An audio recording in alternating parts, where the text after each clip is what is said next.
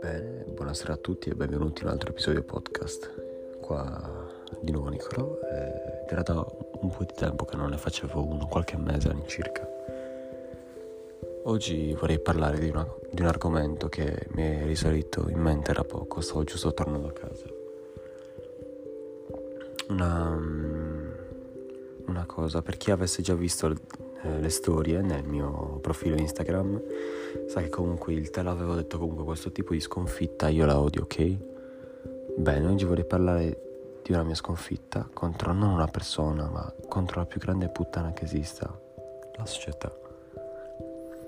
Ho perso con la società perché? Perché da piccolo io volevo essere il protagonista del mondo, volevo io cambiare il mondo e non che il mondo cambiasse me, che il mondo mi facesse seguire quegli standard, quei modelli e quelle maniere standard che tutti, che tutti seguono.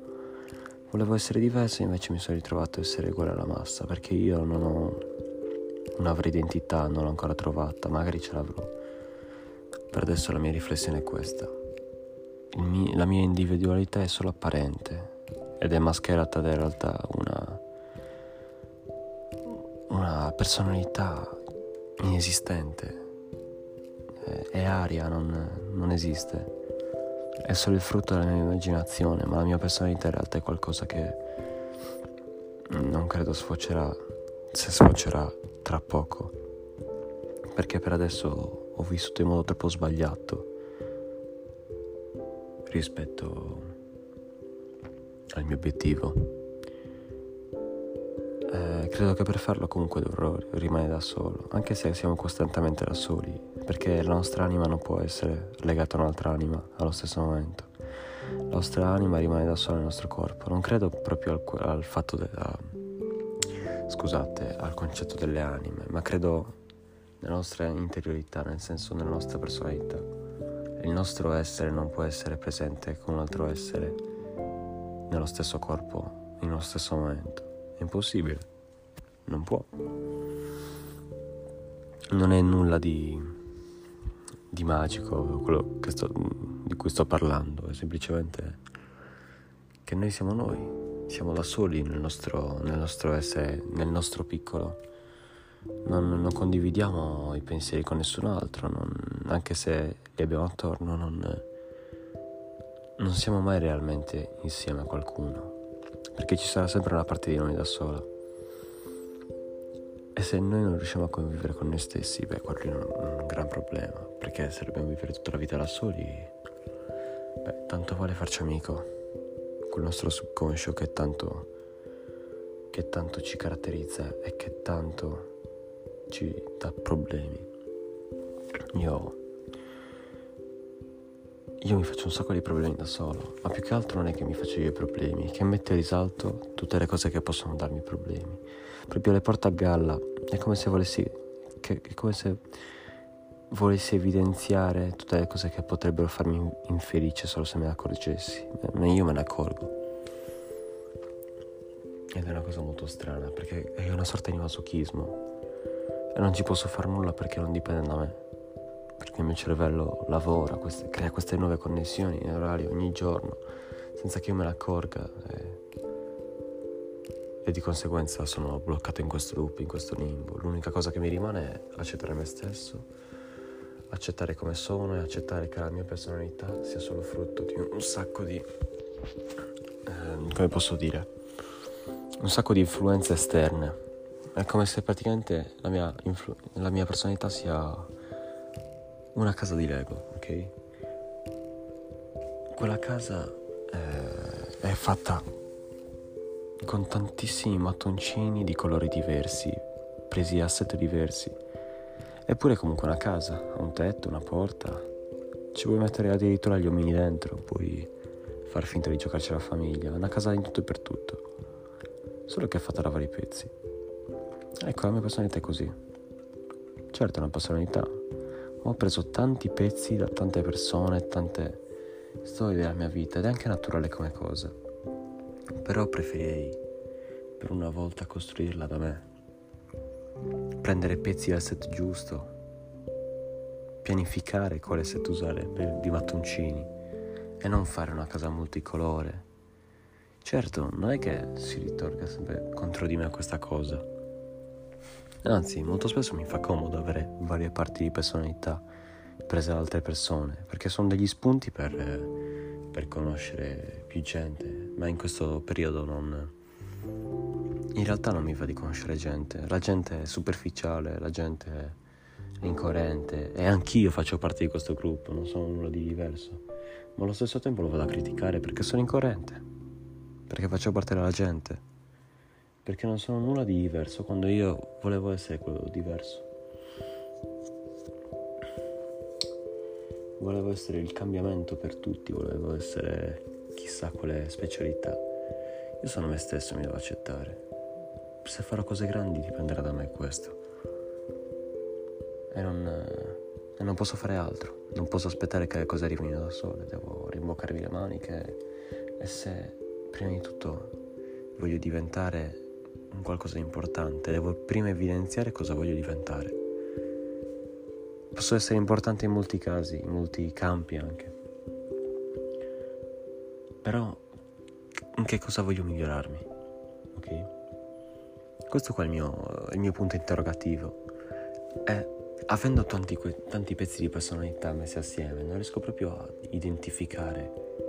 Perché sono tante parti contrastanti e ognuno va a decidere per una propria opinione, ognuno ha una propria volontà, libero arbitrio, ok, però non, però non si mettono d'accordo. È una votazione alla pari che lascia un verdetto neutro, un verdetto che verrà stabilito solo col tempo, perché varie parti di questa personalità andranno a morire sicuramente.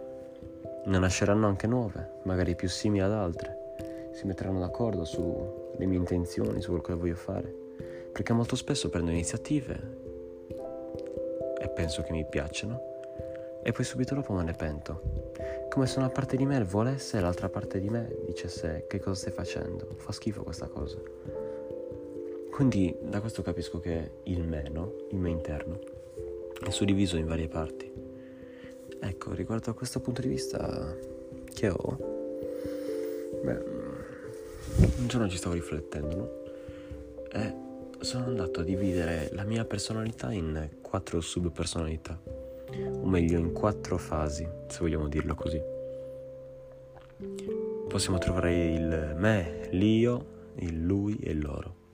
E non sono dei pronomi così a caso, li ho dati solo per, per comodità, solo per efficienza nel, nel chiamarli, nel ricordarli avrei anche potuto chiamarli, che ne so, Carl o roba del genere, comunque con un nome qualsiasi. Eh, secondo questa mia teoria, l'io è quello che si pone la domanda, è l'insicurezza. Eh, l'io è la parte, è la fase della mia personalità, ok? Insicura. Eh, dall'insicurezza scaturisce ovviamente la domanda, perché se una persona è insicura inizia a porsi le domande. Successivamente questa, questa insicurezza, questa domanda quindi di conseguenza viene eh, analizzata e le viene data una risposta da due parti differenti, il me e il lui. Il me è la parte meno razionale, più emotiva, è la parte più libera che non si fa sconvolgere da, dai dati delle emozioni, mentre lui è è la mia parte che invece è più attenta alle conseguenze ed è più obiettiva e, e cerca di preservare prima la mia incolumità che sia eh, psicologica che fisica e poi quella degli altri. Quindi possiamo vedere che qua, ok, in questa occasione abbiamo una meno obiettiva e l'altra molto più obiettiva. Ok? Quindi eh, tra queste due comunque verrà scelto un verdetto che verrà poi eh, reso esplicito dal loro. Il loro è la personalità con cui mi relaziono costantemente, praticamente è il risultato finale dei tre passaggi avvenuti in precedenza. E se non avete ancora capito cos'è questo discorso, eh, praticamente sto, io spiego come, sto spiegando come cosa succede all'interno del mio cervello, all'interno della mia personalità quando mi, mi viene posta una domanda, comunque devo rispondere a una domanda, ok? Il problema è che il me e il lui, che sono, relativ- che sono rispettivamente la parte meno razionale e la parte razionale, molto spesso vanno in tilt, più che altro litigano per raggiungere una risposta che il loro possa dare all'interlocutore esterno. Questo mi comporta maggiori insicurezze, quindi da questo ne trae vantaggio l'io, l'insicuro, aumentando comunque eh, uno sbilanciamento tra la mia felicità e insicurezze. Questo qua è un bel problema. Quindi devo semplicemente essere più sicuro di me stesso, sapere cosa voglio di più, ok? Per non arrivare a, a quel momento, a quella fase neutra dove il, il me e il lui non sanno che dire, non sanno come mettersi d'accordo. Perché se io invece so cosa voglio, riesco, ad arrivare a una risposta subito, a farmi meno ansia, meno paranoie, ad avere la mente libera. E credo che questo qua sia il primo passo per la vera felicità cosa che voglio raggiungere a tutti i costi. Nonostante ci sia una parte di me che quasi ne trae vantaggio ad essere triste, come se volesse eh, far vegetare la propria personalità, o che la propria parte di personalità, perché come ho già detto sono diviso in varie personalità, attraverso la tristezza, come se mi rendesse più complesso. Questa qua è una parte di me che lascerei da parte. gioco di parole. Perché alla fine non, non è salutare, non, non, non, fa bene a me, non fa bene a nessuno. Perché trarre vantaggio, ok, trarre felicità dalla tristezza credo che sia la cosa più incoerente e senza senso, ma allo stesso tempo sensata che ci sia. Parlando di me ovviamente. Perché io mi faccio del male, del male per ottenere uno scopo che mi rende non felice ma soddisfatto.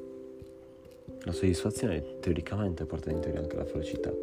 Ma quindi se mi rendo triste ma anche felice, cosa ottengo? Non cambia la mia vita? Oppure c'è un livello sopra gli altri, che ne so, magari c'è la tristezza che supera la soddisfazione, la soddisfazione che supera la tristezza ottenuta. È una bella domanda ma credo sia il primo caso. La tristezza supera la soddisfazione che ottengo. Quindi cercare di essere più triste per essere più soddisfatto non funziona. Ed è una parte della mia personalità che odio. Perché io penso cosa sto facendo? Perché lo faccio? Ed è la stessa parte della mia personalità che mi crea un sacco di problemi. Però non posso farci nulla, perché come già detto ho preso quel mattoncino Lego per costruire quella mia personalità che ho già denominato come casa. E ho messo quello, fa parte del, della casa, fa parte del muro, fa parte di quella struttura che ho usato per definire quel luogo strano e caotico che è la mia testa. Quindi non mi resta altro che, che aspettare, magari meditare e capire cosa voglio diventare veramente, cosa voglio arrivare a fare veramente, perché la crescita spirituale e soprattutto maturare sono le uniche scappatoie per questi problemi che mi pongo da solo. Comunque, per oggi è tutto. Spero che vi sia piaciuto il podcast, che, che vi abbia fatto riflettere e che vi siate sentiti compresi. Spero di, di aiutarvi in qualsiasi modo se, nei prossimi podcast quindi per oggi buonanotte.